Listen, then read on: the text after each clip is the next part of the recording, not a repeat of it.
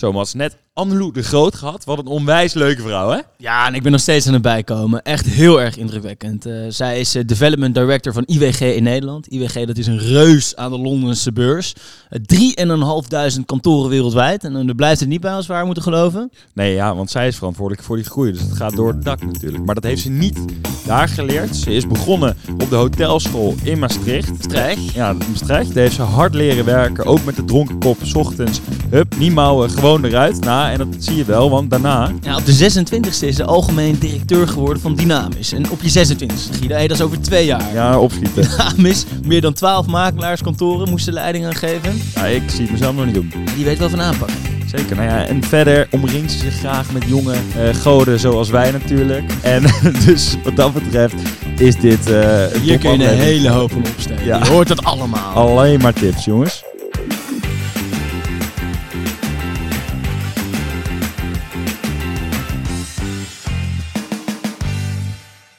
Goedemiddag Annelou, hoe is het? Hoe is je dag? Goed, Mats. Ja, busy day hè? Jullie uh, hebben mij nog een extra challenge gegeven door vandaag hier te zijn. Maar uh, ja. niet, uh, niet verkeerd om hier zo in deze locatie te zijn, moet ik ja, zeggen. ik heb vernomen echt, dat we tussen de international calls doorzitten. Dus um, ja, we hebben een druk vrouw. Ja, maar inderdaad, bar pong, het ziet er wel goed uit hier natuurlijk. Het ziet er goed uit. Het is wel gezellig. We zitten stiekem boven, hè? Niet, niet te hard zeggen. Nee.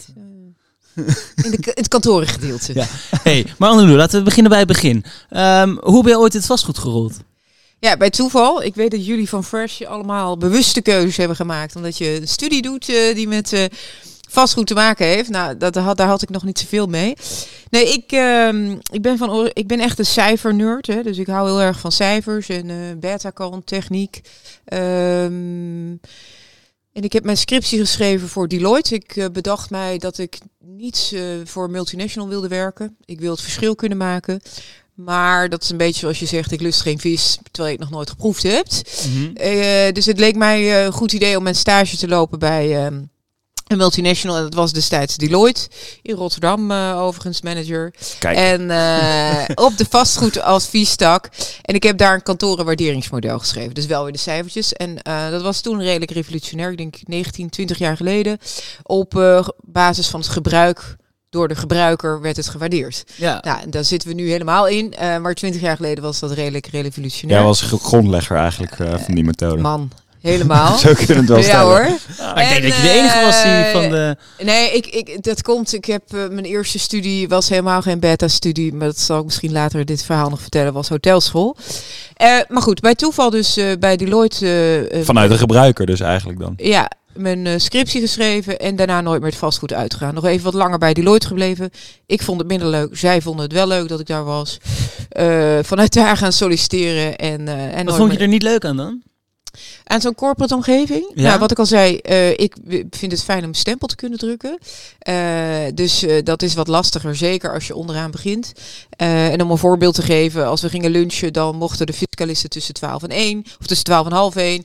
En wij mochten dan tussen half 1 en 1. En het was allemaal vrij rigide. Dat vond ik er minder leuk aan. Uh, de regeltjes ben ik ook niet zo van.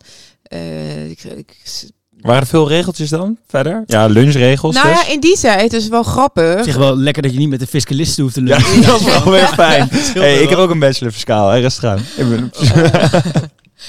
Nee, in die tijd was net, uh, of net, uh, dat was toen hip uh, dat je geen vaste werkplek had. Ja. Hè, dus. Nou ja, dat zit echt 20 jaar geleden. Ja, dat je geen, dat, dat, dat je, dus hadden we lokkers. En dan moest je elke avond je spulletjes in opbergen. En dan als je 's ochtends kwam, moest je dan, mocht je dan een plekje uitkiezen waar jij zin had om te gaan zitten. Maar, je raadt het al, iedereen zat op zijn vaste plek. Ja. En dan vind ik het leuk om uh, even de plek te pakken van de manager die dag. Want dat kun je natuurlijk maken als stagiair. Maar dat is, zijn dus de regeltjes, de ongeschreven regeltjes ja. die daar op dat moment waren. Ja. Uh, dus wel vrij, uh, ook qua kleding. En ja, ja, de corporate omgeving. Overigens werk ik nu ook voor een corporate. ja, daar kan heb ik heel veel Maar laten we even vrijheid. oppakken in, de, in de chronologie van het verhaal. Dus ja. toen ben je weggegaan bij Deloitte. Waar ben je toen naartoe gegaan? Ja, toen uh, ben ik terechtgekomen bij een, um, een multinational Informa um, in Nederland bekend onder Euroforum. En zij uh, organiseren events, congressen, leergangen voor allerlei sectoren. En ze vroegen aan mij welke sector zou je willen doen. Zei, ja, doe maar vastgoed, want eh, dat, eh, dat ken ik een beetje. Kan vandaan, en, ja. eh, ja, heb ik twee jaar lang gedaan. Eh, was wel een universitaire baan, waarbij ik in twee jaar tijd iedereen heb leren kennen. Waarom? Ik organiseerde Kantorenmarkt Amsterdam, het corporatie, grootste jaarcongres voor alle corporaties, Vastgoedmarkt Brabant, Vastgoedmarkt Schiphol. Nou, daar komen de gedeputeerden, de wethouders, maar ook eh, de beleggers, de ontwikkelaars. Ja. Dus het was heel goed voor mijn netwerk. Ik Binnen het dat je in de, Ja. in de top 10 netwerkers van Nederland zit. Maar, maar wij hebben het erover gehad. En wij vinden eigenlijk het woord netwerk een beetje een vies woord. En je hebt er ook niet zin in. En het is een beetje ongemakkelijk misschien ook. Maar het is, waar. Het is elke keer komt het terug. Dus het is Deuren open trappen wel belangrijks. gewoon, hè? maar dat komt. Wij, kijk, jij bent natuurlijk het gezicht. Dit, dit is niet dat we een Andrelon shampoo aan de man moeten brengen of een pakje bestelboter. Hè, dus eh, eh, tuurlijk hebben we stenen hè, en de stenen zeggen veel. Ehm, maar die zijn illiquide. Eh, en het is, gaat, gaat ook veelal om een gunfactor. Maar ik ben het met je eens. Ik weet nog goed dat ik voor Euroform ging werken. En ik kreeg de opdracht om minimaal 20 kaartjes, visitekaartjes op te halen. En dan denk ik, holy mac. Voor een Ik ben, universitaire eh, studie, dan ja. heb je universitair iets afgerond. En moet je... Moet je visitekaartje ophalen. En ik was 223. Eh, ik denk, ik heb niks te melden aan zo'n gedeputeerde of... eh, ja, noem ze maar op, de, de mannen die er nu nog zitten, eh, de AM-voorzitters of, al- of eh, BAM. Of, eh, maar uiteindelijk heb je natuurlijk wel wat te melden. En ik denk dat dat mijn boodschap wel is. Ehm, zeker als je jong bent, ehm, heb je natuurlijk een hele interessante visie eh, op, op de markt, op eh, onze branche, op de toekomst. Ehm, Kijk, dit en willen we dat horen, is, hè? ja, Ja. nou ja, Ja. goed, dat is iets wat ik Onderbreken nou niet. wat iemand door. mij toen had mogen vertellen. Dat je, mm, wat ik nu raast interessant vind om met jullie aan tafel te zitten, is Mhm. hoe jullie generatie kijkt tegen het nieuwe werk of tegen überhaupt werken. Ben je zoals eh, Gen Y, ik weet niet of jullie Z zijn, gok ik zo. Maar eh, Ja, zoiets. Ja, we worden kaal, maar Op het hè. Maar weet je, eh, hoe, hoe, hoe, hoe kijk je aan eh, tegen mixed use? Eh, hoe kijk je aan tegen ehm, misschien wel minder werken? Of is jullie generatie juist wel weer, willen jullie wel weer eh, 60, 70 uur werken? Geen Guido is een streberige Rotterdammer, dat weet ik. Dat is fijn. Ja, nee, ik vind hard werken niet erg, inderdaad. Nee, Maar maar, over dat nieuwe werk, daar hadden we het eigenlijk over vlak voordat, eh, voordat de podcast begonnen was. Wij zitten alle drie hier aan tafel eigenlijk nu op een flexwerkplek te werken. Ja. Ik zit in Ademtoren, jij zit in de Riekenpolder. En eh, de director Bij de- van bij de concurrent. IWG Bij Tribes. Bas. Oh, bij Tribes. Ja. ja. Ook eh, trouwens een beetje dan via... Dat is een beetje net- schelden in de dat- kerk. Ja, hoor. Nee. dat mag. Nee, ja, dat harde werken. Ja, ik denk wel dat het weer, eh, weer aan Komt gaat dat trekken. weer? Ja. Ja, wel toch wel een beetje. Als ik om me heen kijk. Ja, maar het is wel wer hard werken op je eigen manier. Dus zelf bepalen waar je werkt. En dat zie ik wel heel erg in mijn Iets ondernemender, denk ik, dan het corporate Ja. eh, Ja. bestaan, waar je ook zitten- allergisch van eh voor bleek. Ja, ja. En ik, ik denk, dat vind ik heel positief om te horen. Want ik heb veel eh, gesproken, ik zit dan in een dispuut. Daardoor heb ik blijven contact houden met gewoon eh, studenten of net beginnende werkende meiden. Ze komen nu donderdag weer bij mij op Spaces, eh, de A-leden. En eh, wat ik lang heb mee... Gaan we zo even op door, ja, hoor. nee, doe maar niet. wat ik nu weer zeg. Maar goed. ehm, Dit mag niet geknipt worden. nee, nee. en ehm, Nee, wat? Nee, wat ik goed vind om te horen is dat het, eh, weet je wel, ik, ik, ik vind dat well-being heel belangrijk. Hè? Ik, Ja. vind, ik heb zelf ook twee jonge kinderen. Maar ik heb nooit gedacht om minder te gaan werken. Ehm, wat ik wel heel fijn vind, zeker aan de rol die ik nu heb en de bedrijf waar ik nu voor werk, is work from anywhere, anytime.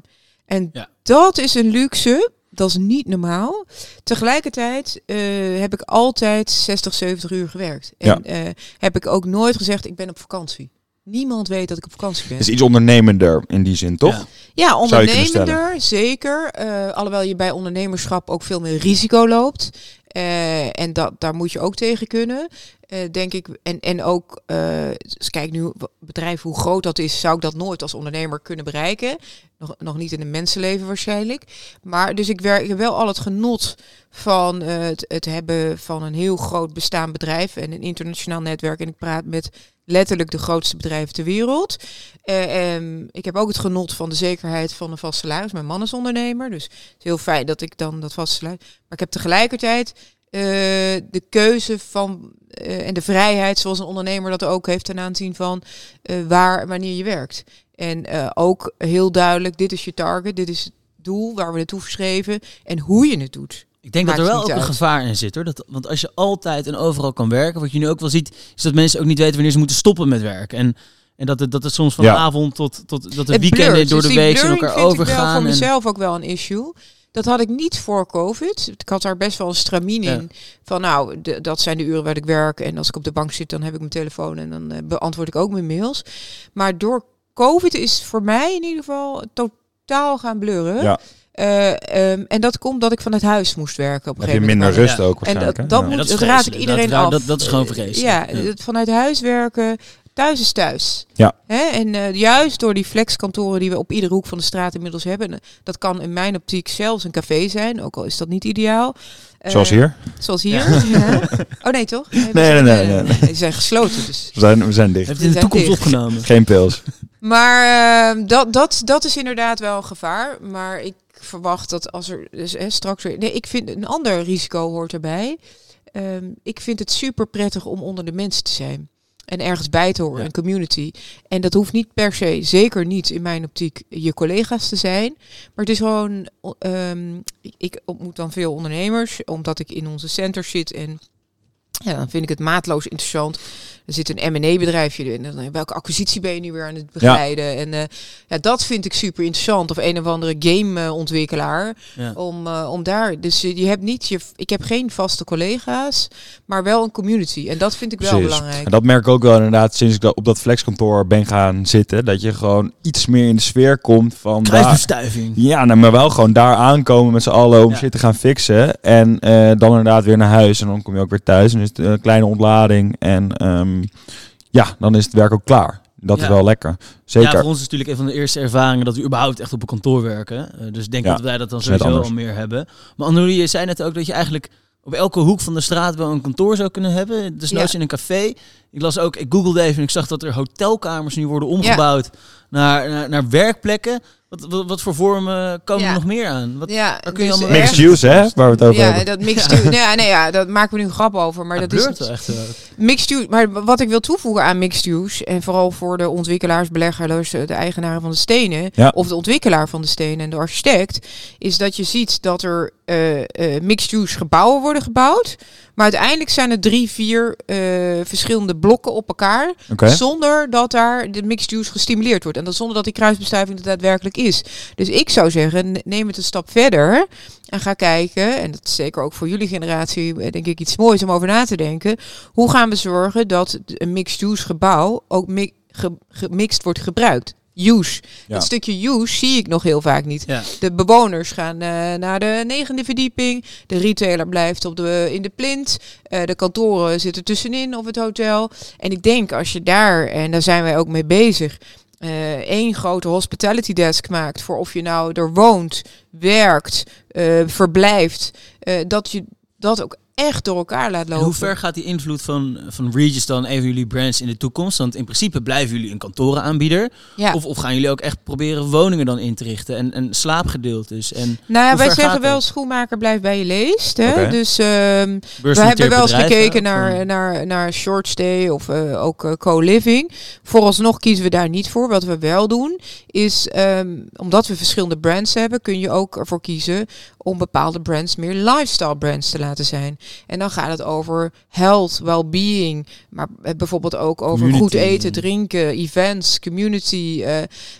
eh, maar ook een gym, eh, misschien eh, eh, eh, En kijk je dan meer naar spaces dan? Om dat ja, dus als ik breiden of kijk een naar nieuwe? onze, nee, als ik kijk naar onze brands, hè, dus dan zitten we in Nederland nog maar met drie. De vierde komt er nu, eh, komt er nu aan. Dan is Regis echt een zakelijke white label bijna. Hè, dus, ja, dat kent iedereen denk ik. ja. ja. eh, Spaces zit veel meer inderdaad op community eh, niveau. De office operator zit daar wat tussenin. Maar we hebben bijvoorbeeld eh, recent een eh, majority stake genomen in The Wing. Een female-focused eh, Amerikaans bedrijf. En eh, ehm, ja, daar zit je heel erg op community. Daar heb je sterker nog, daar heb je geen private offices. Dus dan gaat het puur om membership. Ja. We hebben number 18, ehm, dat hebben we ook overgenomen. Het zit, zit, zat van origine alleen in, in Stockholm. Is dat dan wat luxer? Dan Ja, dat is extreem eh, luxe. eh, Beetje dat moet- Soho-house-achtig. Ja, Soho-house-achtig.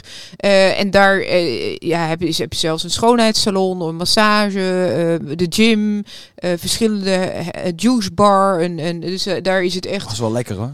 Wel Ja, lekker duur ook top, waarschijnlijk. Lekker, ja, het is, Ja. je betaalt natuurlijk voor de amenities. Maar ik zit even te denken, wat is dan, dan de meerwaarde voor het bedrijf? Want je hebt dus, dus IWG is even, IWG is voor de leek, dat is eigenlijk de, de umbrella company. Ja. En daaronder hangen dan een hele hoop brands. Ja. En waarom moet dat allemaal onder één umbrella? Is het niet gewoon makkelijker om dan ergens op te focussen, te specialiseren? Want hier, eh Eduard Schaapman, die stort zich helemaal in tribes. En die denkt er niet aan om daar andere vormen Nee. in te maken. Die wil dat helemaal... Ja, Ja, maar die heeft het ook wel over co-living gehad. Dat is ook wel weer zo, hè? Ja, Dus die wil echt helemaal de andere kant op. Ja, dus dat is ook Ja. wel weer... eh, Ja. Maar goed, Maar gaat het. wat is de meerwaarde Nou van... kijk, ik denk ehm, het mooie van onze sector is dat wij eh, tien jaar achterlopen op de hotellerie. Dus als je kijkt naar de hotellerie, die doen hetzelfde als wat wij doen. Zij kopen of huren een pand, maken er hok in en zetten er bedden in. Heel, heel erg eh, plat geslagen. Ja. ja, ja. Maar daar hou ik van. Eh, wij maken er ook hokken in en zetten er bureaus in. Ja. Ja. Zo simpel is het.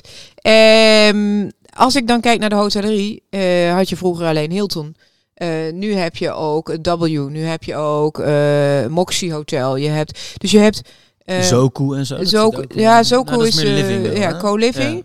En, en, maar als ik kijk naar de hotellerie, zij hebben ook onder één moeder, dus bijvoorbeeld de akkoordgroep, verschillende brands. Waarom, waarom, hebben die hotellerie, waarom heeft de hotellerie daarvoor gekozen? Is omdat A, niet iedereen hetzelfde budget heeft. Nou, Ja. dat geldt bij ons ook. Wij hebben ook een brand aan de onderkant HQ. Unmanned centers, dus geen personeel. Je, met je, alles met techniek, met je iPhone kom je binnen en regel je het allemaal. Waardoor je die kosten lager kan houden. Maar dan moet je ook niet denken aan events en communities Nee. hè, die we voor je bouwen. Dus dat is onze onderkant. Maar dan kunnen we wel die klant bedienen. Had ik alleen een Regis of een Spaces gehad, zou die klant afvallen. Kijk ik naar Spaces, hè, ehm, eh, is best wel eh, design, eh, hip, trendy. Niet iedere corporate vindt dat prettig. Hè? Als ik daar binnenloop, Ja. dan ehm 9 van de 10 mensen hebben daar hun maxen aan. Hè? Dus Ja. Zou in ik- Amsterdam wel lekker lopen, denk ik. ja, Rotterdam wat minder. maar, maar ehm, dus ook niet ieder bedrijf kan zich associëren. Die hoeft ook, die hoeft ook per se die community.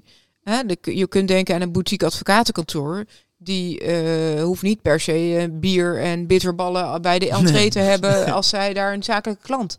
Dus voor ieder wat wils. Eh, en zo geldt het ook voor onze luxury brands. Er zijn natuurlijk ook mensen of bedrijven die, nou, kijkt naar het succes van Soho, die ergens bij willen horen wat echt aan de bovenkant van de markt is. Ja, en, En, wij denken op deze manier elke klant te kunnen bedienen. En dat doen precies. we dus en ook. als ik dan eens kijk naar, naar de toekomst voor eh, IWG, want ik las in het nieuws dat, eh, dat er nog voor 400 miljoen aan leningen is binnengehaald en uit Londen. Ja. En Mark Dixon, de CEO, die zei, deze crisis gaan we nog harder groeien dan dat we in het verleden hebben gedaan. Alleen maar kansen. Terwijl volgens mij zijn alle kantoren in principe leeg. Is de bezettingsgraad gedaald en waar, waar, ligt die toekomst dan? Nou, Is- ik ga niet ontkennen dat we het niet zwaar hebben gehad en nog steeds. Dat is, ligt niet overigens aan de bezettingsgraad. Hè? Dus eh, die hebben we op peil kunnen houden wereldwijd. Waar het aan ligt is eh, de services die we verlenen aan onze klanten. Hè? Dus dat is, dat is onze surplus eh, waar wij onze revenue op halen. Ja. Eh, de groei zit er 100%. Eh, i- een klein voorbeeld. Ehm, wij hebben onze grootste deal eh, twee, drie weken geleden gedaan met NTT, Nippon. Ehm, waar je voorheen, tot, tot een jaar geleden, wilde men nog een hip hoofdkantoor hebben. Dat moest trendy zijn. Ik heb zelfs hoofdkantoren gezien met eh, nou ja, alle sportfaciliteiten die je maar kon bedenken. Nou, ik zit hier een pong, pingpongtafels en alles erop Ja. en eraan. Ehm, dat was dan de trekker voor talent. Hè? De, Ja, hoofdkantoor. Ik eh, zie Mats al glunderen hierbij wat je eh, Ja, maar ik denk dat dat dus eh, een, eh, snel verandert naar wat wij nu aanbieden. En wat dus NTT, maar ook Standard Chartered heeft afgenomen bij ons met de ene 300.000, de ander 90.000. Een membership. Dus als jij talent wil aantrekken, dan kun je zeggen, als jij bij ons komt werken, krijg jij een pasje van IWG. En je kan wereldwijd overal werken. Eh, ik denk dat dat nog veel interessanter gaat worden. Dat je als bedrijf kan zeggen, ik zie jou, ik hoor jou, ik, ik, ik begrijp dat jij eh, work from anywhere, anytime wil. En hierbij heb jij een pas. En de enige ter wereld die dat kan, kan aanbieden, Ja. dat zijn wij. Want ehm, eh, heel eerlijk, Nou, dit doet me eigenlijk wel denken aan de brutale vraag die we binnengekregen. Oh, kom want maar dat door. is Oh, het Dat is- ja. van Fresh. Dat ligt wel echt in deze hoek namelijk. Van, vandaag is ze van Gerard van Smeden. Eh, die doet zelf ook een bestuursfunctie bij Fresh. Zeker. En die haalt eigenlijk het voorbeeld van WeWork aan. Want die zegt van, eh, nou, hij zegt eerst, hé jongens, eh, leuk dat jullie de podcast maken. En ik had nu ook wel een prangende vraag voor IWG, want ik maak wel een vergelijking met WeWork. Hij zegt, WeWork had ook agressieve uitbreidplannen, maar die zijn totaal het ravijn ingedenderd. En ehm, is het nu niet meer tijd om wat op de kosten te letten in plaats van uitbreiden? Want hij is bang voor anders een hoop functietjes elders over een jaar. Nou, ik vind het een goede vraag. Niet. Nee, nice. I like. Thanks Gerard. Gerard heette jij? Ja, Oh, dat ben jij. Oh. Het schaamrood op onze kaak. Functietje nice. Gerard. Dat, Nice. dat is een verwijzing naar... eh, Nee, ja, wij, ehm, wa- wat ons, ehm, wat, weet wat WeWork goed heeft gedaan is de marketing en de bus. Hè, vijf, zes jaar geleden begonnen en wat zij heel goed hebben gedaan is het flexwork op de kaart hebben, hebben gezet. Zij hebben totaal inderdaad niet op de kosten gelet. Uh, hebben nog nooit een euro winst gemaakt, sterker nog alleen maar verliezen. Ehm, Goeie, goeie, goeie. Dat nou ja, ja OC hadden tech-idee 300 van- centers en wij Ja. hebben er Ja. 3300. Dus, het, dus die 300, ik heb er 300 geopend in een jaar. Dus dat is allemaal niet zo spannend. Eh, maar de marketing, de buzz die zij hebben gecreëerd, is natuurlijk heel goed voor de sector geweest. Kijk, ehm, ja, we moeten op de kosten letten. Dat hebben we ook gedaan. Eh, dat is een jaar lang bloed, zweet en tranen aan mijn kant om, eh, om eh, nou, ja, te praten met de verhuurders. Eh, we hebben ook op de kosten gelet als het gaat om inleveren van salaris. Eh, we hebben allerlei manieren gedaan in 2020 om op de kosten te letten. Tegelijkertijd hebben we niet 400 miljoen, maar 900 miljoen dollar aangetrokken. Oh, en we hebben verder geen tot nauwelijks schulden. Dus we zijn een ontzettend gezond bedrijf. Tegelijkertijd, en dat komt omdat we al 30 jaar alleen maar op de kosten letten. En ehm, wat we zien is, we moeten inderdaad meer op kosten letten en we moeten meer, minder risico nemen. Dus wat we ga- gaan doen is een transitie maken van asset rich naar asset light. Wat houdt dat in? We hebben nooit panden gekocht, we hebben ze altijd aangehuurd. operators, hè? Ja. Echte operators, ja. En eh, dat zie je nu ook eh, gebeuren. Ik hoop volgende week eh, mijn tweede management deal te kunnen aankondigen. Maar eh, dus waarbij we voorheen een pand aanhuren, zien wij onszelf nu als amenity. Eh, tegelijkertijd zijn we ook eh, bezig, en dat is hetzelfde. We hebben de Uber, Uber, Amazon, Airbnb. Dat zijn platformorganisaties. Dat Ja. zijn wij inmiddels ook. Dus iedereen, of je nou een corporate bent of een eh, landlord. Dus als jij kantoorruimte hebt wat je niet verhuurt, kan je zeggen, Annelou, ik wil dat bij jullie op het platform hebben. Hetzelfde als dat jij je woning op Airbnb zet, zet je nu je surplus space aan office bij mij op mijn platform. Eh, en dan kun je kiezen of eh, een white eh, label of een van onze brands. En daar geloof ik dus heel sterk in. Dat je daardoor is het voor ons risicoloos. Tegelijkertijd kunnen we enorm groeien. Want die groei, die vraag, die, die, die is er enorm. Eh, men beseft zich dat men niet elke, weer, elke dag in de file hoeft te staan. Maar als ik dan eh, hoor, iemand kan het zomaar aanbieden en je zegt daarvoor van wij halen eigenlijk het rendement op onze services, dan moet eigenlijk die locatie eh, voldoen aan bepaalde voorwaarden om überhaupt onder die brand te kunnen vallen, neem ik aan. Ja, dus we zijn zeker als wij onze labels erop zullen plakken, dan zullen we kijken. En dan hebben we gelukkig ook HQ. Hè? Dus we hebben ook die onderkant van de markt. Ja. Ehm, maar als je een Regis of een Spaces wil, dan hebben wij duidelijke design guidelines waar Ja. we aan moeten voldoen. En dan moeten er mensen op locatie zijn, facil- facility managers. Ja, maar dat, kunnen we heel goed forecasten. Hè? Ja. We kunnen in elke stad van Nederland weten we het aantal inquiries, dus mensen die interesse hebben. We weten hoeveel we converteren. We weten exact welke pricing we kunnen maken. Maar dan is het En doen we ook nog yield management. franchise, of is dat een heel vies woord? dan? Franchise doen we ook. Ja. Ehm, dat is in deze tijd wat lastiger. Hè? Maar franchise is absoluut wereldwijd eh, speerpunt voor IWG. Waarbij jij als eh franchise-nemer eh, minimaal vijf centers in een exclusief gebied in Nederland of de rest van de wereld gaat runnen. Of sterker nog, master franchise. Ja. Zo hebben wij heel Japan en heel Zwitserland verkocht, al onze centers verkocht, met een groeiverplichting aan een master franchise-nemer. hey, dan heb ik eigenlijk nog wel een eh, wat persoonlijke vraag. Want ik hoor echt wereldplannen. We hebben het over Japan, Zwitserland, 900 miljoen aan geld aantrekken. Eh, we hebben 3500 vestigingen Ja. volgens mij wereldwijd. Ja. Het is allemaal heel, heel groots. Alleen, zijn er, kun je daar als... Want er luisteren ook veel jonge mensen naar deze podcast. Ja. En die vragen ze misschien wel af van... Pff, heeft het wel zin joh, om daar te solliciteren? Zijn er überhaupt wel startersfuncties bij IWG? Of, of moet je het eerst Nou, ergens anders leren? Ehm, weinig in Nederland. Hè? Dus we zijn een hele gecentraliseerde organisatie omdat we die platformorganisatie zijn. En omdat we al franchise deden en doen. Focussen heel erg daarop. Dus als je franchise-nemer wordt, dan, wil je, dan moeten we zorgen dat alles klopt. En Ja. vandaar, eh, onder andere vandaar hebben wij gecentraliseerde hubs in de wereld. Hè? Dus het is in Barcelona, Kuala Lumpur, Manila. Dus als jij denkt dat je met een center belt, bel je met onze telefooncentrale waar 120 verschillende talen zitten in Barcelona.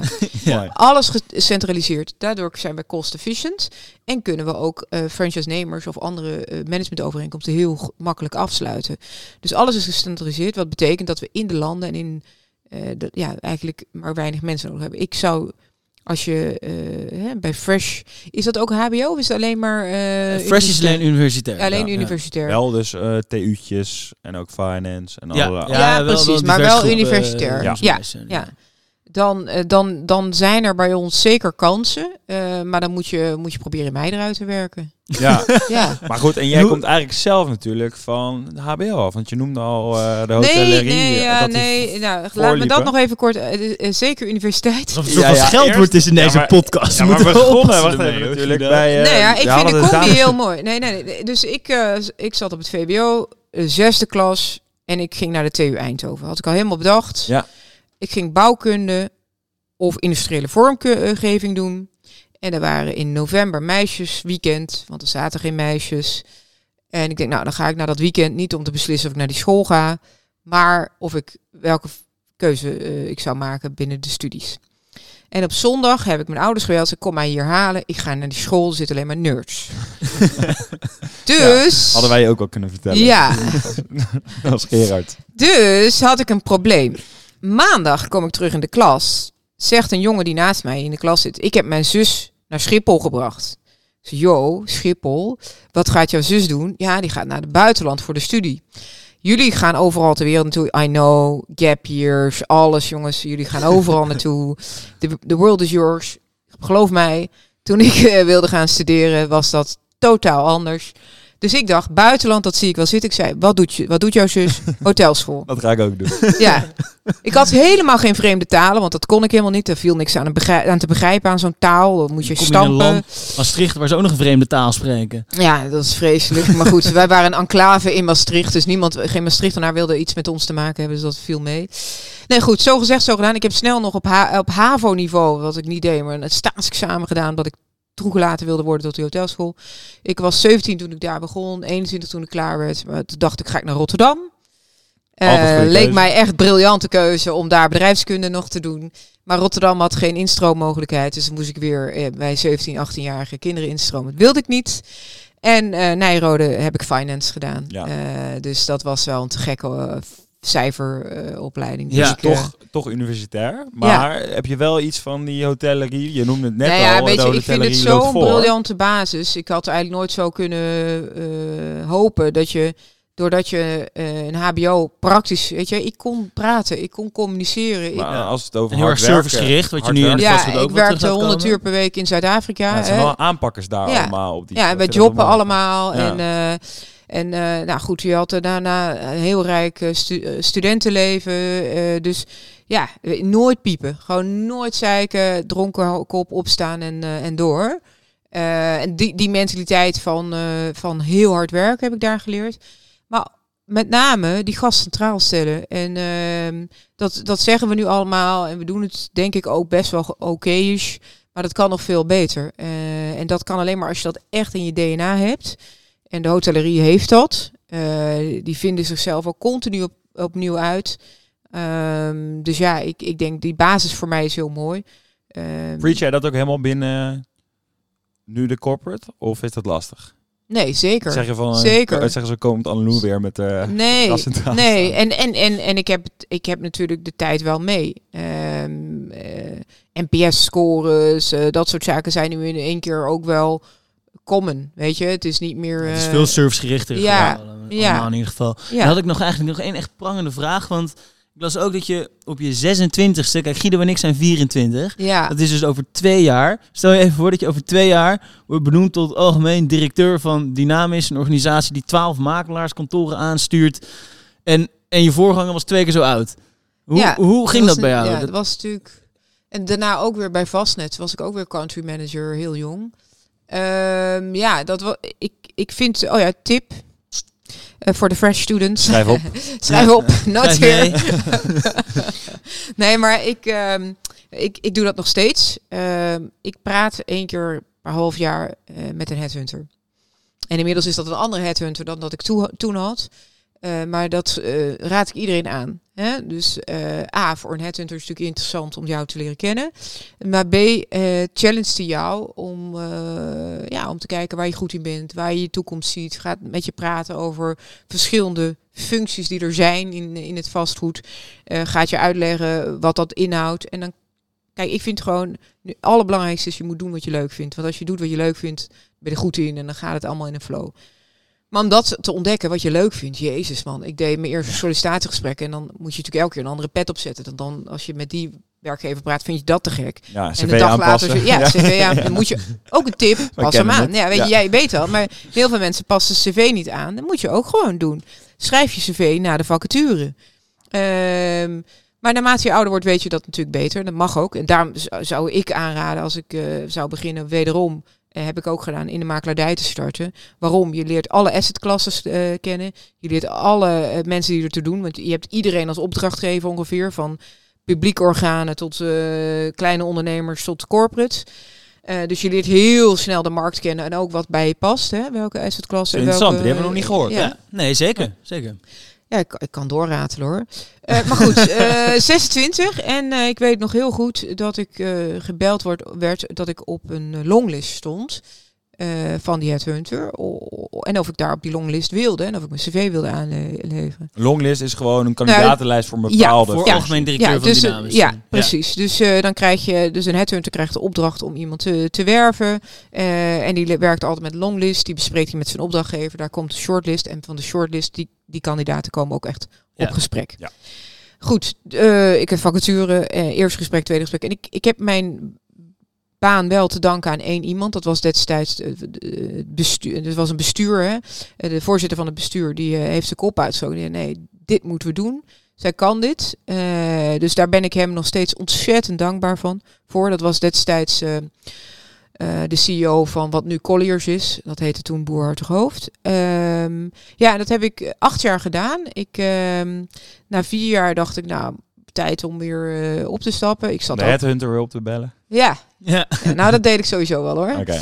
Eh, en toen eh, vond de hele ja, toen hebben we een hele transitie gehad. Dus ik heb dat acht jaar met heel veel plezier gedaan. Ik raad ook iedereen aan om. eh, Maar toen je daar binnenkwam, was het niet van... eh, wat doet zij hier? Ja, zeker. En dat vrouw, ik, 26, Nee, ja, en die ja, komt we- allemaal we zouden het niet hebben over, over vrouw zijn. eh, en want we zijn ook niet anders, maar we zijn wel Ja. de minderheid.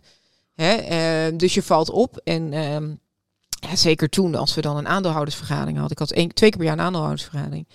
En in het begin eh, was ik hier een, een- met een partnerprogramma. En eh, toen zei, die, zei een keer eh, zo'n vrouw tegen mij van... eh, oh ja, en u gaat u ons vandaag rondleiden hier in Oh, Maastricht. ja, ja, ja, ja, ja. En, eh, en ik zo, nou nee, ik ben met uw man in meetings eh, de hele dag. Ja, dus dat soort vooroordelen heb ik. Ik Ja. heb zelfs recent nog, eh, was ik eh, spreker op een, eh, op een echt een, een groot internationaal congres. En ik, ja, dan kom je wat eerder om de andere sprekers te ontmoeten. En dat zo'n spreker tegen me zei, mevrouw, eh, waar is de zaal? Waar moet ik naartoe? Dus dat, dat is af en toe wel awkward, hè? Ja. Dat je En standaard... hoe ga je daarmee om? Daar ben ik wel benieuwd naar. wat, wat zij als tip geven dus tegen, tegen jonge dames die nu zeg maar even veelbelovend zijn en echt, echt hard aan de, aan de weg aan timmeren zijn, die in één keer zoiets idioots naar hun hoofd krijgen. Wat, wat, Ja, wat zeg dat, je dat tegen is natuurlijk voor zo iemand ook, eh, voor, voor diegene die dat zegt, is het natuurlijk ook awkward. Hè? Ja. ja, als ik- Pierre want- van Hooidonkje. Ja, het is natuurlijk Ja. druk. Eh, dus wat ik dan zeg is van, nou, ik, ik ben dadelijk sta, sta- ik sta dadelijk samen met u op het podium. En dat is natuurlijk ook niet echt heel grappig. Ik vind het heel grappig, maar eh, voor zo'n kerel die moet dan even nadenken. Ja. Nee, ja, ik, ik ben daar heel relaxed onder. Eh, ja, ik, ik, zou, ik heb niet echt een tip daarover. Ik Nee. zou er gewoon relaxed mee omgaan. En ja, Nou, volgens mij hebben we Maar wel goed. genoeg eh, tips gehoord eh, deze podcast. Zeker, Guido. heel veel. Ja, je praat makkelijk ook. dat ziet wel dat je vaker Ja. met, eh, met de jonge mensen dan opgaat. ja. Toch of niet? Ja. De dames van de dispuut worden nog veel ja, uitgenodigd. dat zijn merk je wel. Leuke meiden. De heel komen leuk. langs. Ja, nee, ik, ik- dat, dat vind ik, ja, ik vind het ook super relevant. Wat ik net zei. Om wel, eh, ik, ehm, ja, ook te luisteren naar nieuwe generaties. En eh, ik, ik denk elke keer als ik terug op Nijrode ben, dat ik zelf nog 25 ben. En dan zeggen ze u tegen mij. Nou, dan kan ik echt door de grond zakken. Dan denk ik, jezus, u. Eh, dan besef je dat je wel ouder bent. Maar Ja. eigenlijk voel ik me helemaal niet zo. Dus ehm, ja. Nou, Nou, daar drinken we een biertje op. ja, cheers Zeker. guys. Anneloe, dankjewel dat je er was. Ja, Heel erg leuk. nou, top.